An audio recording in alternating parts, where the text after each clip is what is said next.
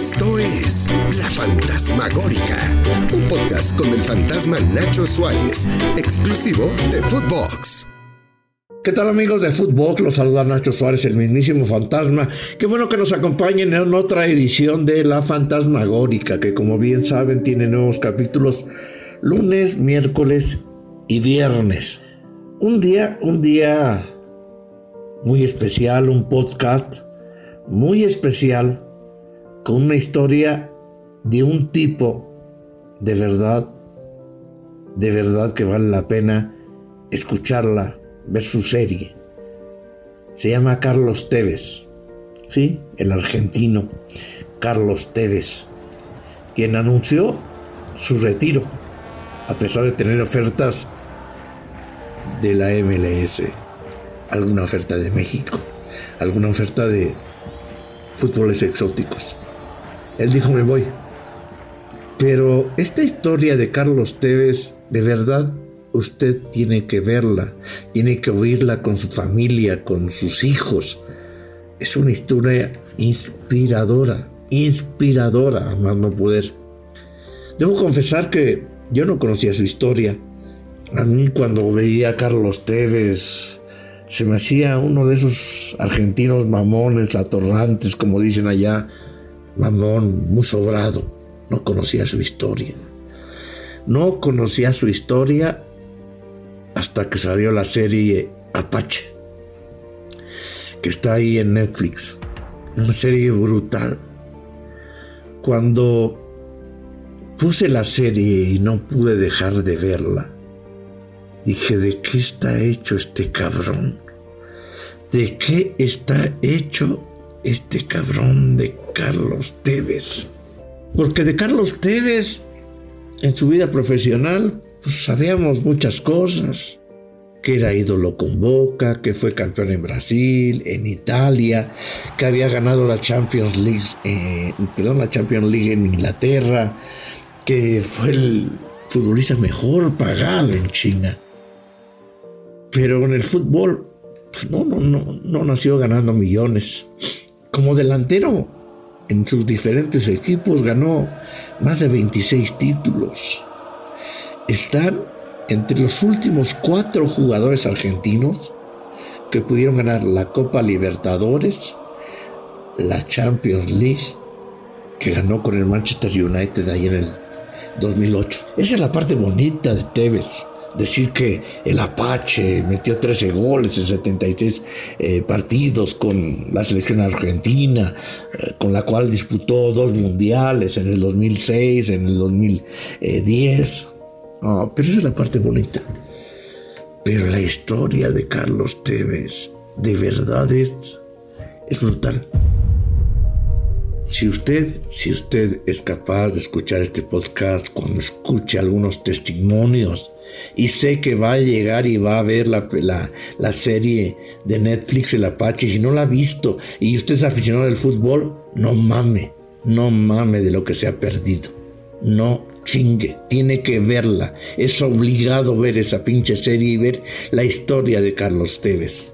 Es una historia brutalmente conmovedora. Todo todo comenzó mal en la vida de Carlos Tevez. Es de esas historias que uno dice, ¿por qué? ¿Por qué Dios, el de allá arriba, se ensaña con las personas? A su padre, a su padre, por ejemplo, ni lo conoció. A él era uno de tantos delincuentes que mataron cuando su madre lo esperaba a él. Tenía siete meses de embarazo su madre. Todo eso desató un caos en su madre que se volvió loca, alcohólica, drogadicta. De hecho, un descuido a los cuando tenía siete años, un descuido de su madre, hizo que le cayera agua hirviendo. Agua hirviendo en todo su cuerpo al pequeño. Eso, así empiezan a relatarlo en esa serie de Netflix. Bueno, el niño tiene el 50% de su cuerpo quemado. Él sufrió una quemadura de tercer grado. Sí, Carlos Tevez vivía en un barrio, un barrio muy, muy cabrón.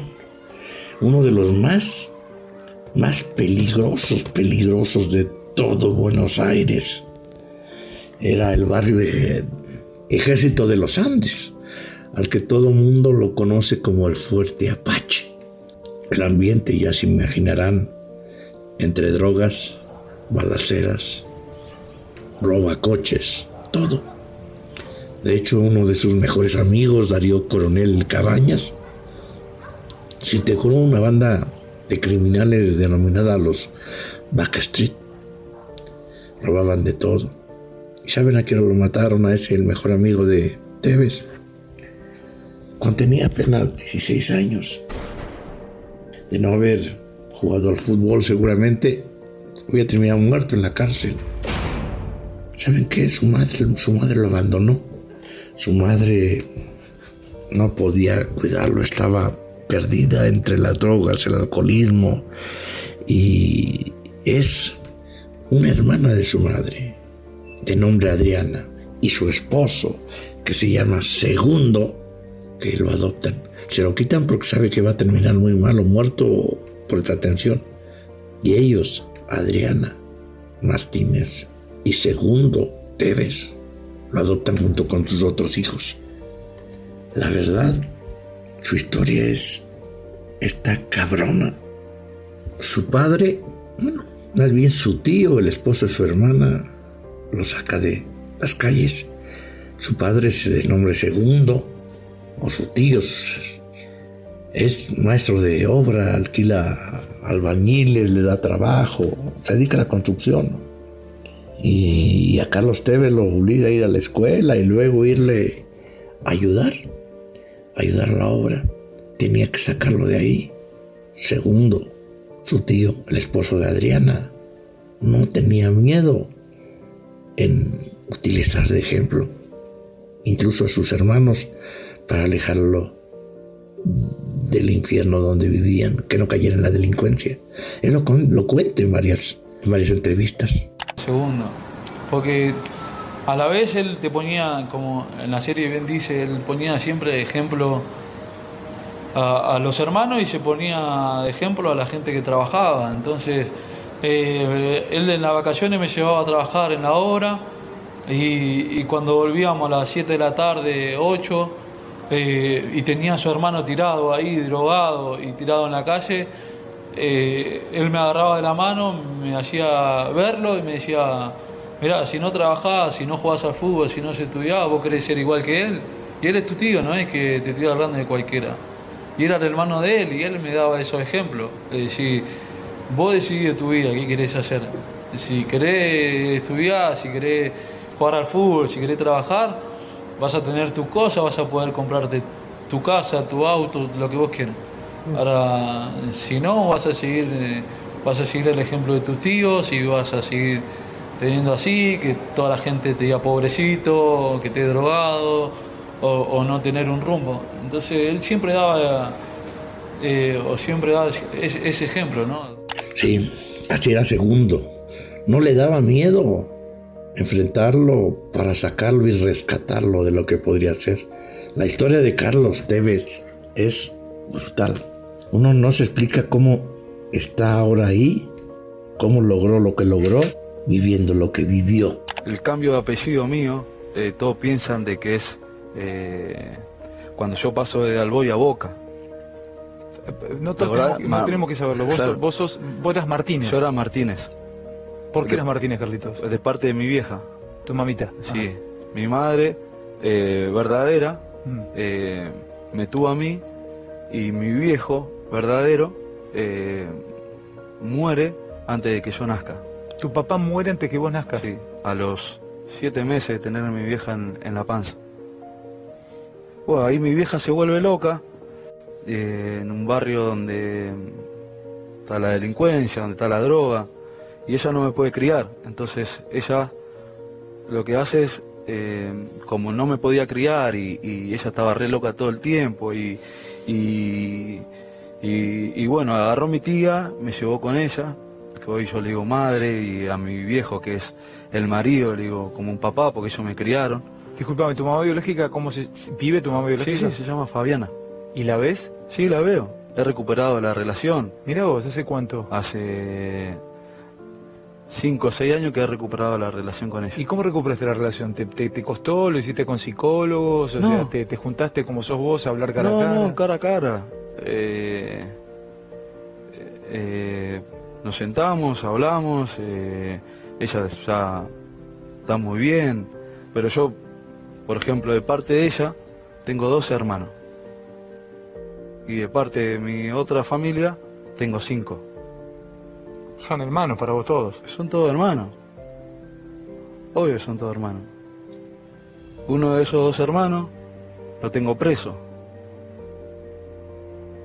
Entonces, es difícil para uno decir, bueno, sí, eh, estás acá y hoy en día estás hacia arriba, otro día estás ahí abajo. Eh, pero bueno, algunos critican sin saber porque uno tiene que pensar en su familia también. Eh, yo lo que pongo... Tu familia no son tres o cuatro, tu familia son muchos. No, y ahí vienen mis tíos y vienen todo lo que... somos En realidad somos 60. Eh, pero lo que más me enorgullece a mí es que... Y lo que yo siempre dije es... Eh, la otra generación de los TV tiene que ser mejor que la que pasó. Al hermano que tiene la cárcel, y al que se refiere en, ese, en esa entrevista, dramática entrevista que le hicieron a Tevez, es su, su, medio hermano, Juan Alberto Martínez, hijo de Fabiana, su madre biológica. Este medio hermano fue detenido en el junio del 2008 cuando intentó asaltar un camión blindado en Córdoba y, y lo detuvieron. Tevez hizo cargo de, de su defensa, pero fue condenado a 16 años de prisión, un medio hermano. Y así cuando vemos todo el pinche glamour de los jugadores y pinche Tevez, no vemos lo que hay atrás. Le tocaron vivir cosas, cosas muy, muy cabronas. Pero aún así, nunca se olvidó de los suyos. ¿Sabe qué hizo Tevez? ¿Qué hizo Tevez con su primer gran sueldo? El mejor sueldo que cobró en esto del inicio. Mejor no se los cuento. Tevez lo ha contado. Mi primer gran salario fue cuando pasé de Boca al Corinthians. Sí. Y, y fue, compré 10 casas. Bien. Y le y saqué a todos mis tíos y a mis tías de, de Ese fue mi, mi historia. Ese fue mi gran sacaste a tus tíos y tías del barrio, la, la, villa en la Argentina, el Fuerte Apache. Fuerte Apache. Ese fue lo que hice con mi primer gran sueldo. Me sorprendiste, no, lo sabía. Me emociona eso. Sí, sí, fue muy emocionante porque encima yo mando a mi padre, que es el maestro mayor de obra, eh, lo mando a, comprar y, también a pintarla, que esté bien arreglado todo. Hicimos un asado en casa y, a cada uno le entregué su llave sin que sepan nada. Qué va, ¿Lo sorprendiste? Sí espectacular. Sí, ese fue mi gran. ¿Extrañas el barrio? No, porque voy. No, no. ¿Vas siempre? Sí, voy siempre. Tengo mis amigos. Eh, juego un picado. No, no, me gusta vivir. Me gusta, me trae a, mis raíces y, yo creo que para mí es buenísimo que pueda seguir disfrutando de esas cosas. ¿no? Venir de, de abajo, lograr lo que logró Nunca ha oído, ha sacado a su familia de ese peligroso barrio del Fuerte Apache. Pero tampoco se ha olvidado de los niños. Hay una historia, por ejemplo, cuando de repente apareció en un, en un McDonald's donde había una promoción para regalar hamburguesas a los niños, llegó al Big Mac y dijo, deme mil, mil Big Mac, una para mí y las otras para los niños. Sí, quiero ser el primero en colaborar con el Gran Día. Te voy a pedir, por favor, unos mil Big Mac. ¿Mil Big Mac dijiste? ¿Escuché bien? ¿Mil? Uno para mí y los otros 999 para donar. Dale, perfecto. Donás en la próxima ventana. Perfecto, gracias. Bueno, gracias. Eh, tengo mi primer Big Mac. ¡Vamos! En este gran día, todos podemos colaborar. Vení y sumate. Esta es la historia de Carlos Martínez, de un niño que nació como Carlos Martínez, pero el que decidió que honrar a su padre, al que fue originalmente su tío, a Segundo Tevez. Cuando llegó a Boca dijo, yo no quiero apellidarme Carlos Martínez, quiero que mi carnet diga Carlos Tevez. Y así el mundo lo conoció como Carlos Tevez. Carlos Tevez, hoy, hoy se ha retirado teniendo ofertas. Dijo, me he retirado, está confirmado. Me ofrecieron muchas cosas, incluso jugar en Estados Unidos, pero ya está, ya lo he dado todo. Jugar el último año fue muy difícil pero pude ver a mi viejo feliz. Dejo de jugar porque perdí a mi fan número uno. Y sí, segundo Tevez murió en febrero del 2021. Y Carlos ya no fue el mismo. Esta es la historia de Carlos Tevez, una historia inspiradora. Chingao, no puede perderse esa serie de Netflix y no llorar y no angustiarse y no decir, puta madre, lo tengo que lograr. Está prohibido si a usted le gusta el fútbol no ver la serie de Apache. Y después, si se atreve a decirle gracias por el legado, gracias por no rendirse. Y estoy seguro que si usted no admiraba a Tevez o le valía madre como a mí me pasó al inicio, cuando termine de ver su historia, usted seguramente tendrá unas lágrimas en sus ojos y dirá, gracias, Teves, eres un chingón. Gracias. Soy Nacho Suárez el Fantasma y esta fue La Fantasmagórica.